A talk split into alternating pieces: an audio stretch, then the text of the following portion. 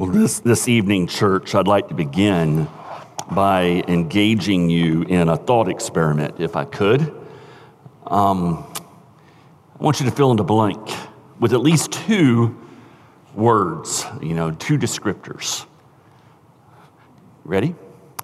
God is fill in the blank. How would you fill in the blank? God is, okay? I heard holy. I heard love. So, how many of you thought something like grace or mercy, some of those kinds of qualities? Raise your hand. How many of you thought love? Raise your hand, right? How many of you thought wrath? Anybody think wrath? You know, it's interesting, isn't it? When we think of God, the word wrath does not normally enter into our thinking. Now, now this is fair, uh, and we shouldn't think bad of ourselves because wrath isn't the first word that comes in our mind, because there is no Bible verse that says God is wrath, whereas there is a Bible verse that says God is what? Love. And so that's understandable. However, you know, God does reveal himself in the scriptures as holy and just, along with those other qualities like grace and love and mercy. And in association with his holiness and his justice, he reveals himself in his wrath. And so he unapologetically puts verses before us. He doesn't apologize. There's no excuses made. They're just plopped in front of us, and we have to, in some way, make sense of a verse like this. The Lord is a jealous and avenging God. The Lord is avenging and wrathful. The Lord takes vengeance on his adversaries and keep, keeps wrath for his enemies. We kind of get uncomfortable with verses like that in the Bible, don't we? And yet they're all throughout the scriptures.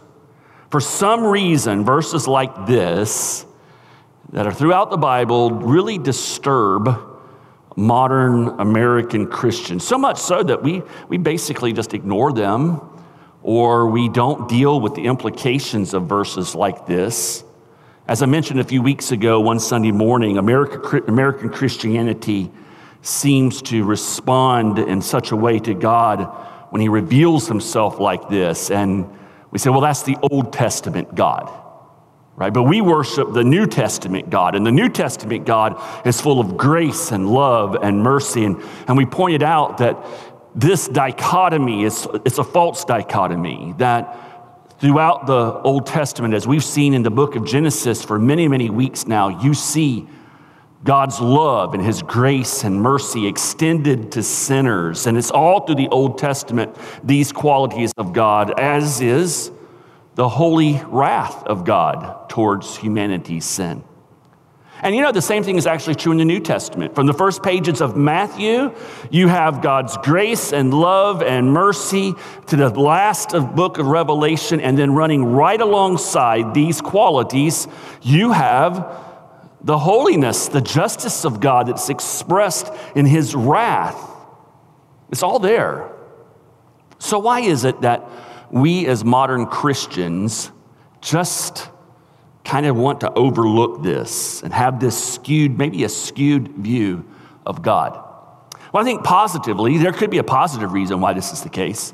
Uh, A.W. Tozer is one of my favorites to read for devotional reading and things like this type of thing, writes this. He says, What comes into our minds when we think about God is the most important thing about us we tend, by a secret law of the soul, to move toward our mental image of God. You get what he's saying there? And, and I think in this case, almost from a positive perspective, for many of us, our first words about God, God is love, God is grace, God is mercy, God is powerful, are because this is how we have been experiencing God. And so, this is a good thing in some respects that our perspective on God is colored by these words because that is certainly true about them. And praise the Lord, this is how we have experienced him, right? But there is perhaps more reasons why we have a skewed view about God and just kind of, you know, it, pretend the wrath part isn't there. Uh, in some cases, the factors that have influenced American Christianity is, I think, maybe the popular uh, television preachers and, and, you know, celebrity pastors and their teaching and preaching. And let's face it, a, a 10,000 watt smile that's promising you a great life just does not mesh with the wrath of God, does it?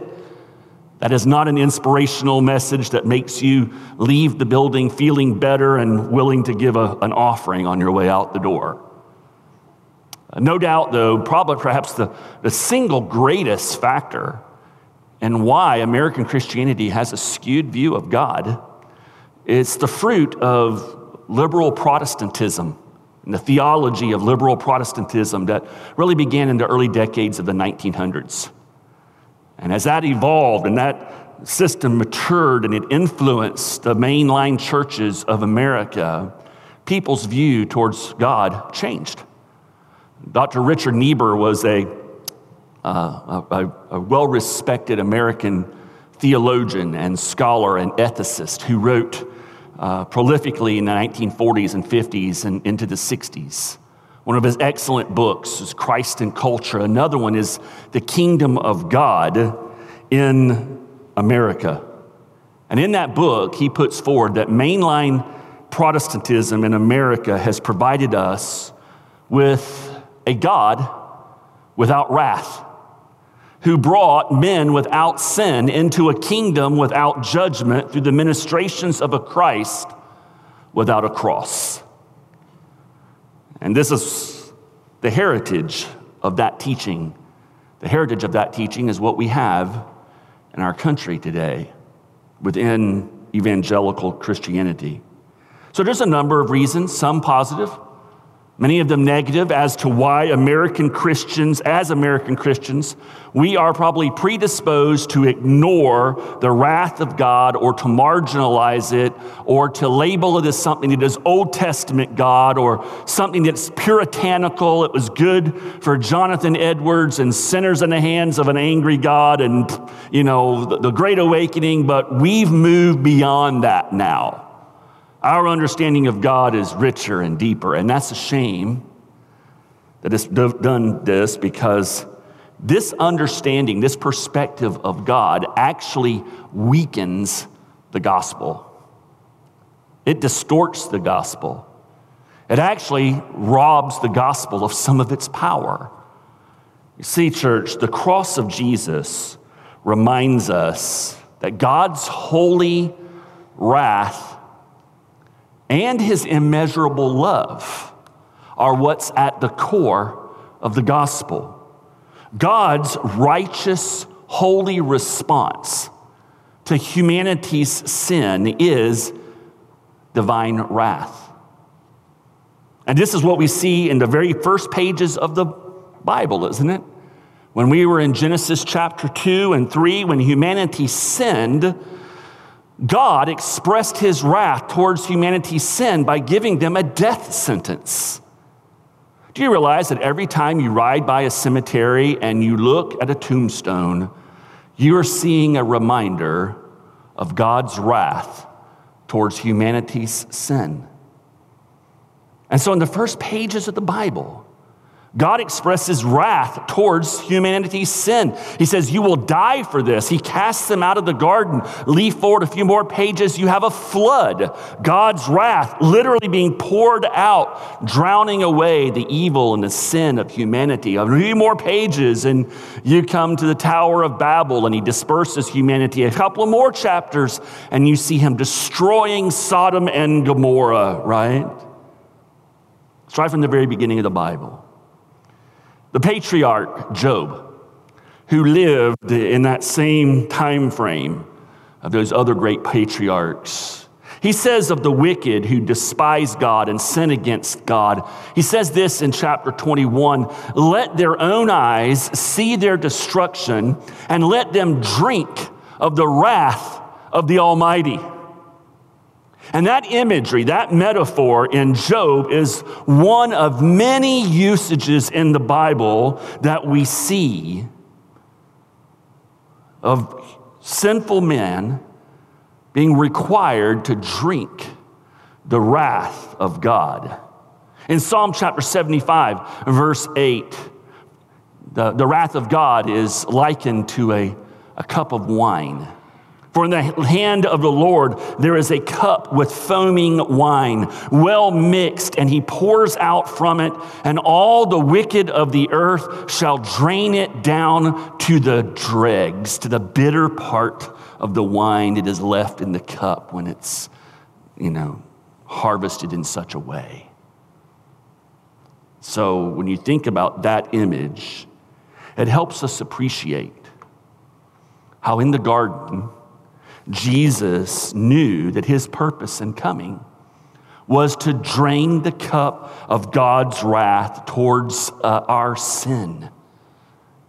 And so in the garden, we read him coming to God and we feel the weight of his words. We feel the terror in his heart when he prays, My Father, if it be possible let this cup pass from me. Nevertheless, not as I will, but as you will. And then a little later, he comes back again and he prays for the second time My Father, if this cannot pass unless I drink it, your will be done.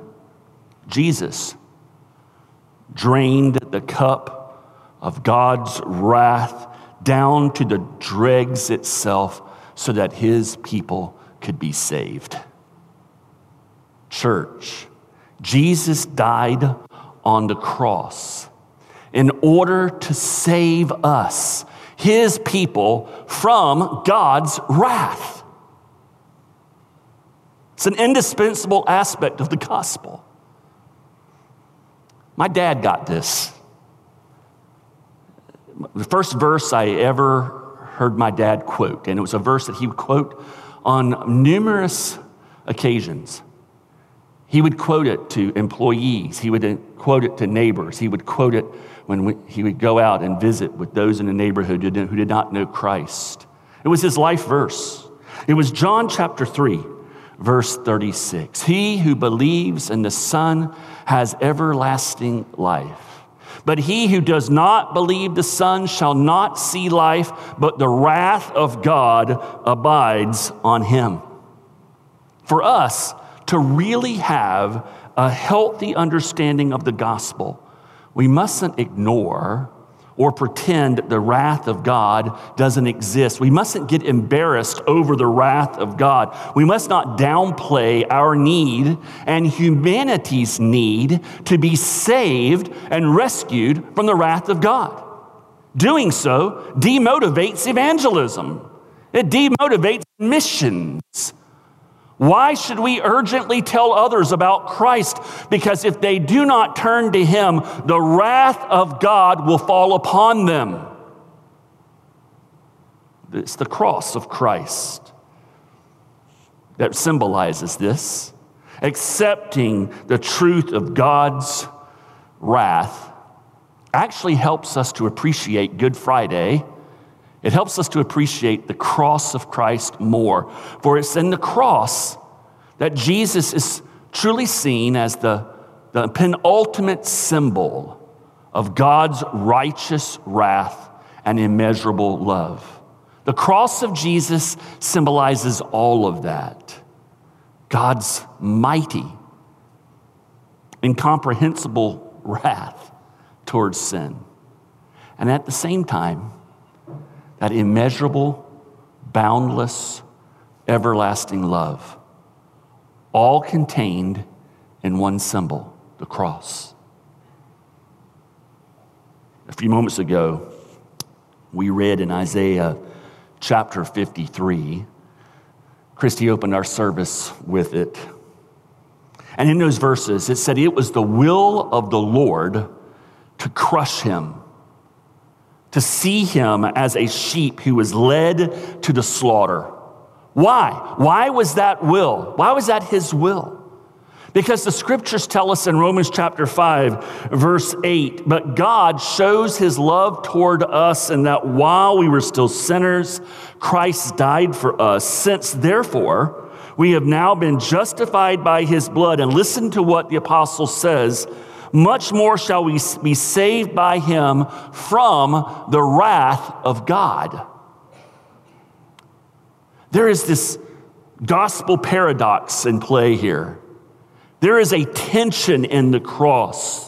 We sang of the love of God, the immeasurable love of God that is symbolized in the cross, and that is absolutely true. And at the same time, it is this holy, just wrath of God towards the sin of humanity that is symbolized in that cross. And this tension is at the core of the gospel.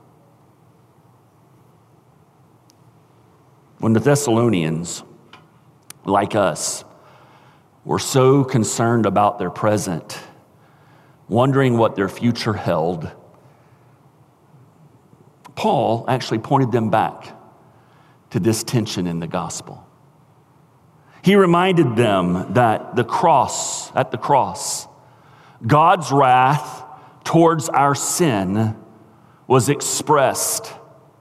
The bad news of the gospel, our sin has an incredible debt. And then he pointed them to the good news that is also at the core of the gospel that God satisfied his own wrath by sacrificing himself upon the cross so that we could be his children.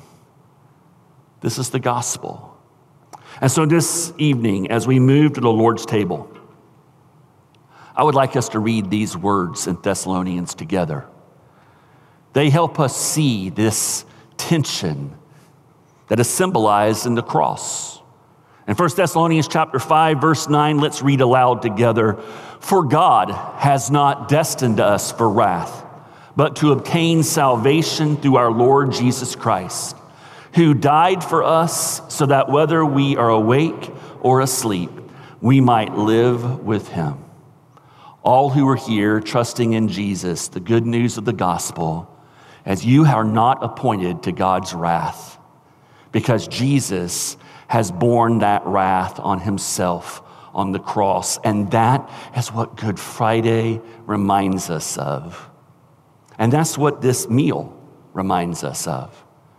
And so, if you are here and you know Jesus Christ as your Lord and Savior, whether you are a member of our church or not, you are welcome to take the Lord's Supper with us as long as you are in good standing with a local church. If you don't yet know Jesus as Savior, let this meal encourage you to turn to the only one who can satisfy God's wrath for your sins. The Bible tells us, Paul tells us in 1 Corinthians chapter 11, that he has delivered to us what he received from God. That on the night that he was betrayed, Jesus took bread, and after giving thanks, he broke it. And he said, This is my body, which is broken for you. Take and eat and do this in remembrance of me. And after supper, in the same manner, he took the cup and he said, This is the new covenant in my blood.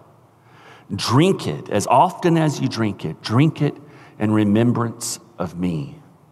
For as often as we do eat the bread and drink the cup, we do proclaim the glory of the cross and the significance of Good Friday until Jesus one day returns and takes us to eternal glory.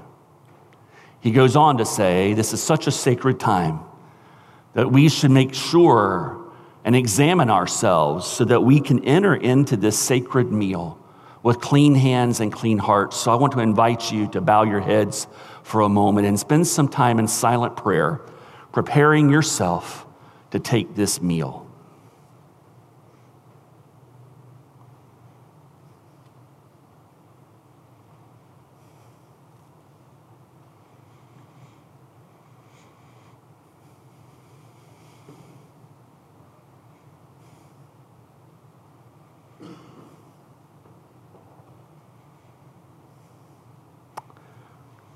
Heavenly Father, we thank you that you tell us that if we confess our sins, you are faithful and just to cleanse us of our sins, of all unrighteousness. So we come to you as your children, so thankful that you chose to pour out your wrath upon your only begotten Son instead of upon us.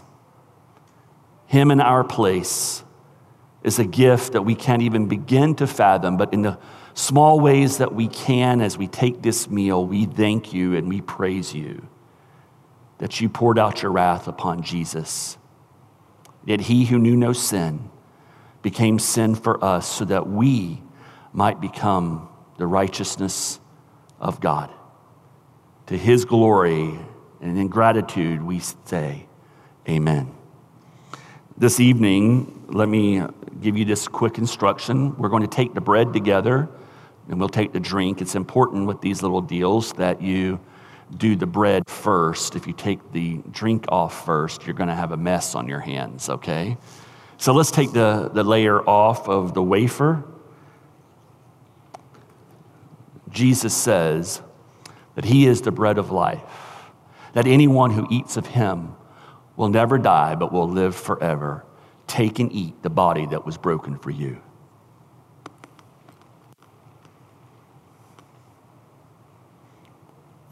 Now, if you'll flip that over, the scriptures tell us that without the shedding of blood, there is no remission of sin. But because Jesus shed his blood, we have fellowship one with another and with our Heavenly Father. Take and drink in remembrance of him.